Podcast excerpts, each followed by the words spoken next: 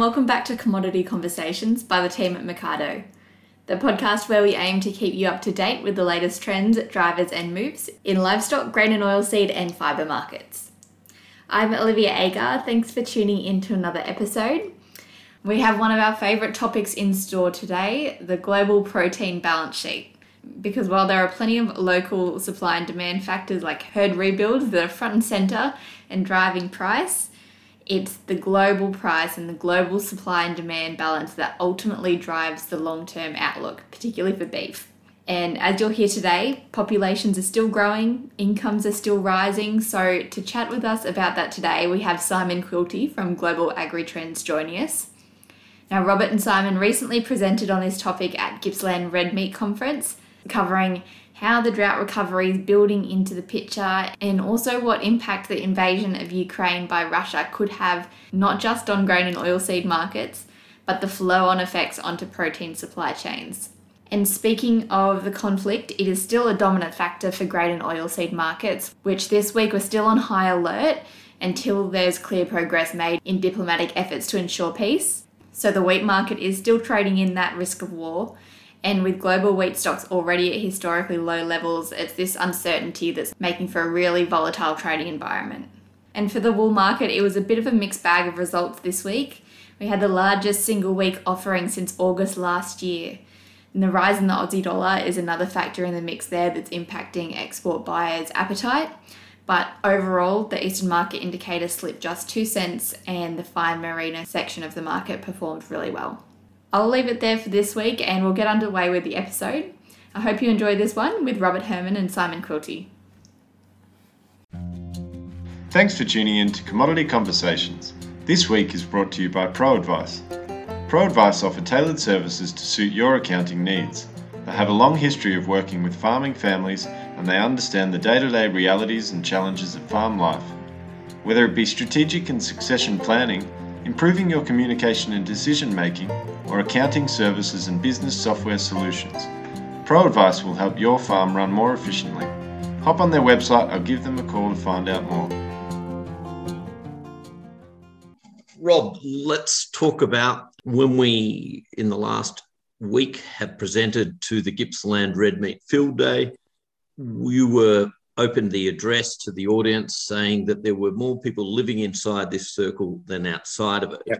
For our listeners, we'll define that circle, Simon, and um, and it's great that you raised that. But the circle includes China and India and, and Asia and Southeast Asia. And I think that that raises a really important question about the current Ukraine Russia problem. Because not only is that circle to me um, showing that there is um, obviously a huge demand. But in terms of the protein balance sheet and where we see one of the most vulnerable parts of the world, should there be any conflict, is that 70% of all protein, whether it's chicken, pork, or beef, trades into that circle. So, Rob, it's not only um, huge for demand, but in terms of actual trade globally, for protein, it's probably the most sensitive area in the world. They're not only countries that are emerging in terms of their household incomes, but they are large populations. And, and Australia sits close to it, so we can uh, contribute. But the point you're making is that everybody's going to be impacted by that. And if we do get things shaking supply up, um, this is where the, the driver and the activity will be. So, just give us a little bit more of a brief, and, and let's dig into this a little bit because you did talk about exports to China and, and imports and their appetite. We can't ignore them. And even though, and I'm sure you can touch on this, even though we do have geopolitical saber rattling, Simon, um, and I think that's one of the words I picked up from you. That's a really good one. Um, the the underlying is that they're going to need protein. They sure are, Rob. And so this here we've highlighted um, the expected beef exports to China in the coming year. So South America is pretty bullish. They've got over 2.13 million tons of beef going into China.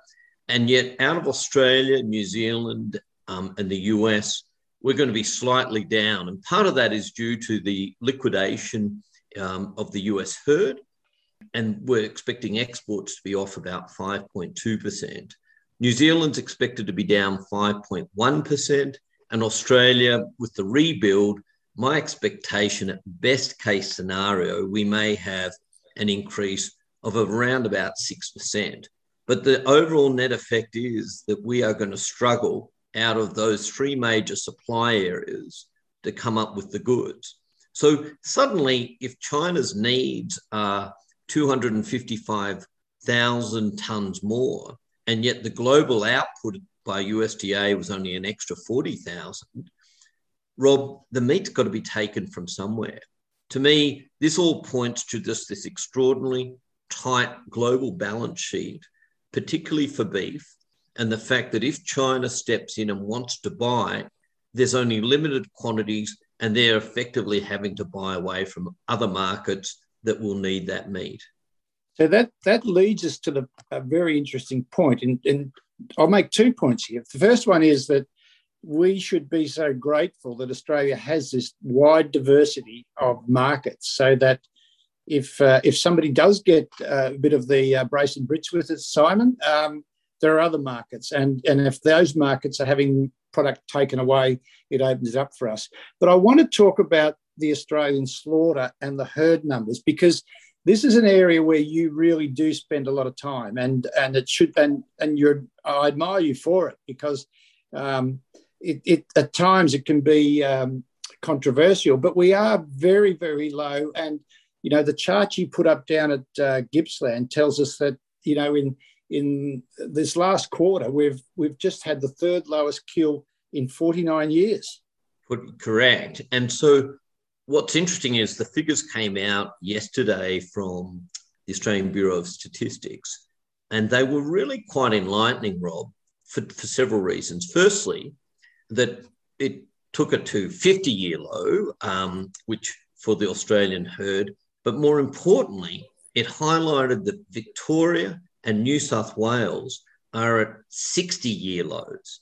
So when we reflect on that, it says to me that those two herds in particular, Victoria and New South Wales, were extremely badly hit by the drought. And so a lot more work needs to be done in those two states. Queensland, interestingly, is well ahead, I think, in terms of the rebuild and has been for about 12 to 15 months.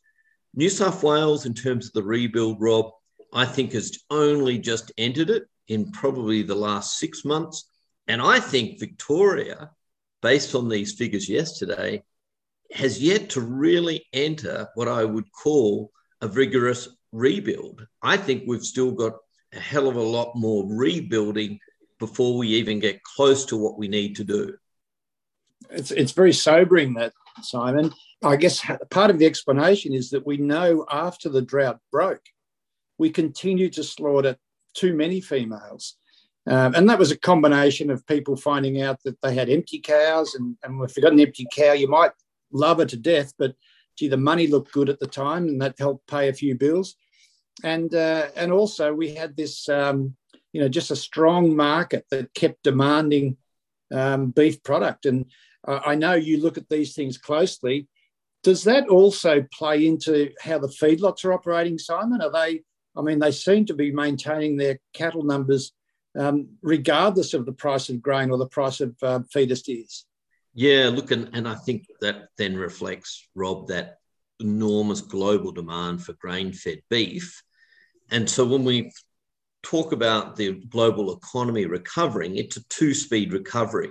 And Australia, that grain fed part of the market, is the top speed. That's the one you want to be in. And also, lamb is definitely a part of that top speed recovery. And I think that that momentum will continue. And therefore, the demand for grain fed beef is going to continue. And part of that, Rob, is the fact that the US is liquidating. They are the greatest supplier of grain fed beef globally. They are likely to particularly stumble supplying into China.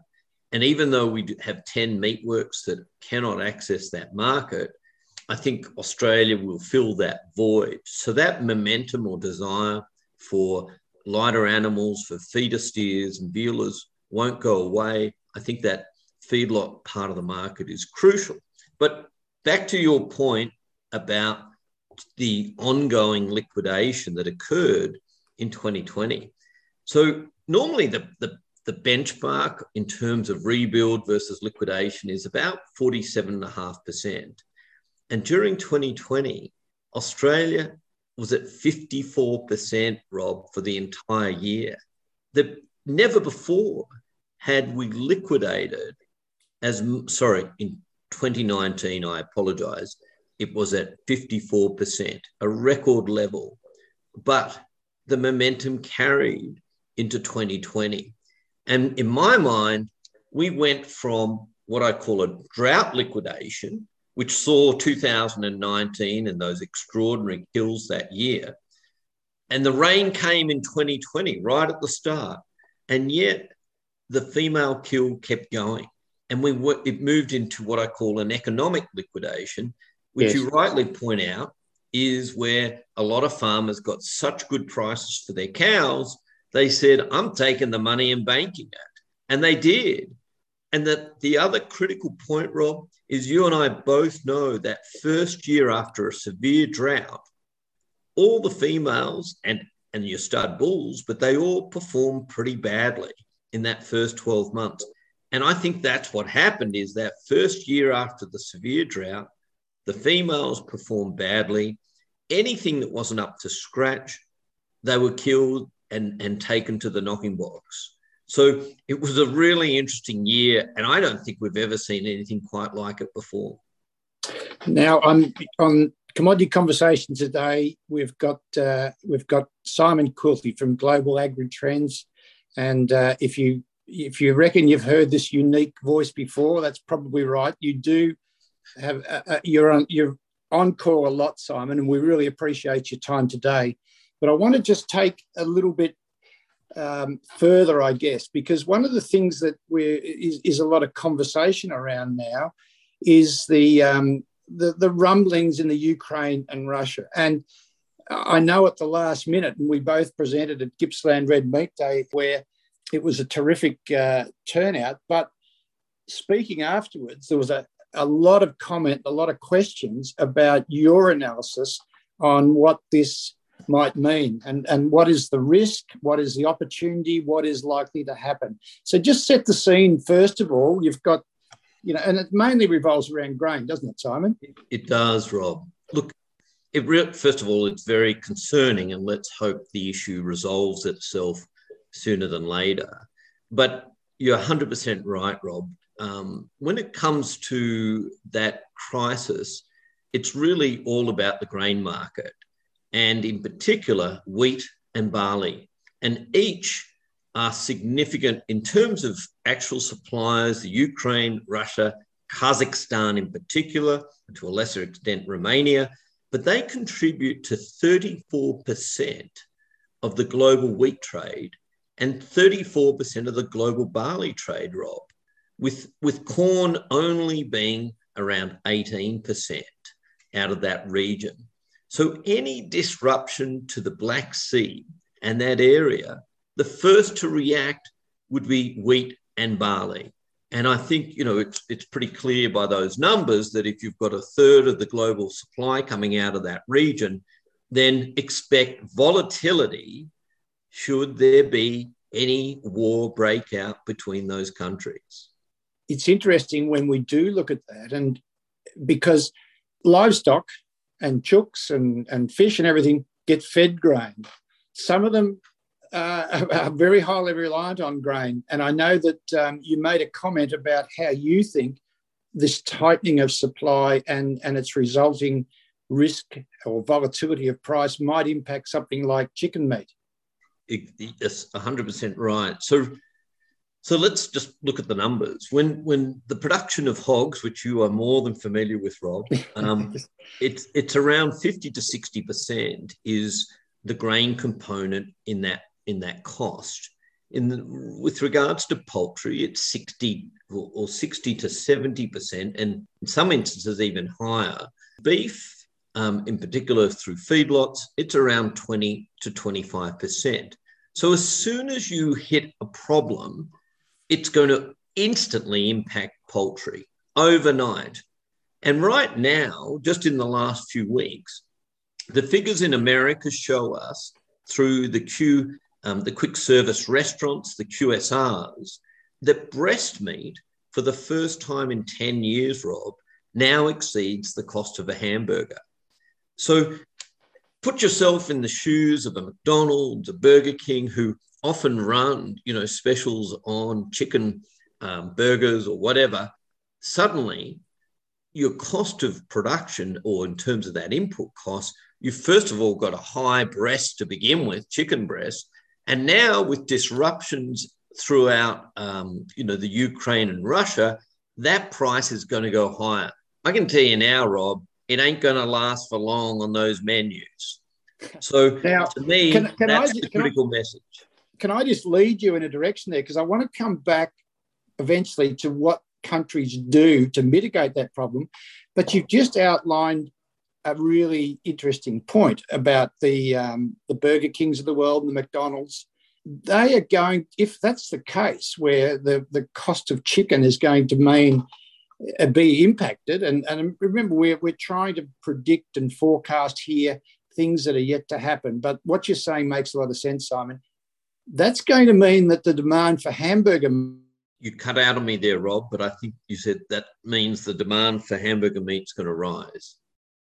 And to answer that, the I think the answer is yes. And interestingly, in quick service restaurants, um, the involvement of pork, you'd think straight away that pork might be the one to step in. It really doesn't have a place like chicken and beef does in across America in those quick service restaurants. So to me, it really is a two horse race, and it is going to see, I think, the demand for beef and in particular ground beef go up from here. So that's a really good analysis of, what, of the impact of a potential grain shortage might have on something as as diversely or as far away as a hamburger. Um, but Simon, countries are doing things or have been in the past have, have taken measures to guarantee and secure the food for their customers. Just go through that research that you published at the Gippsland Red Meat Conference about what sort of things they do and how that might be impacting uh, in this situation? Sure, Rob. Well, it's it was published back in 2011 by the United Nations. And it really looked back at the previous 10 years or so of conflict. And they called it the conflict trap. But effectively, what they referred to as fragile states were particularly vulnerable um, when it came to high food prices and, in particular, grain prices. And during the period of 2007 and 8, in that year, 48 countries, there was rioting in those years as grain prices shot through the roof. And what's interesting, Rob, is that they then measured the UN what were all the steps that were taken by various countries around the world to avoid rioting and to avoid civil unrest. And the four steps taken were firstly, to reduce import tariffs and taxes. So effectively, they're lowering the cost of food coming into the country by removing those duties. They also increased, secondly, export taxes and placed embargoes on certain export items. So that was the idea to try and keep food at home and discourage exporting and therefore lower the cost.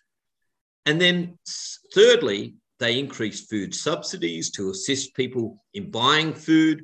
And lastly, they released food reserves to increase supply.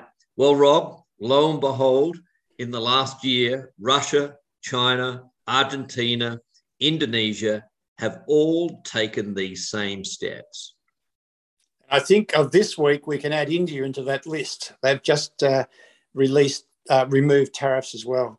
So, look again, Simon. It's it's fantastic to talk to you. I I we got terrific feedback from our joint presentation uh, down at Gippsland Red Meat. Although I do note that in the Stock and Land they uh, they got your name in the uh, article and, and, left me in as the Mecardo guy. So I felt a bit like um, you know when uh, when Joe Biden was talking about uh, uh, our Prime Minister Morrison, that no one knew who I was. And that's a problem when I'm standing up beside a, a, a notary like you, Simon. But look, we're, we're, we're extremely grateful for your time. We're, we're really grateful for your insights. And I know that, uh, you know, the work you're doing is highly regarded. And I thank you very much for coming on. Thank you, Rob. Well, I look forward to sharing the stage again with you. And um, I'm hoping that uh, at your annual conference, you and I might do the economic presentation together. So um, anyway, I can well, that's, hope. That's if Laurel and Hardy aren't available. Okay. all right. Thanks, Simon, and all the Cheers, best. Rob. Thank you. Thanks for listening to another episode of Commodity Conversations. If you're looking for more detailed information on commodity markets, you can head to the Mecardo website and pick up a premium subscription, which will give you full access to all our archive of reports, as well as all the fresh analysis as it's delivered and access to our team of analysts. Thanks again, and until next week, take care.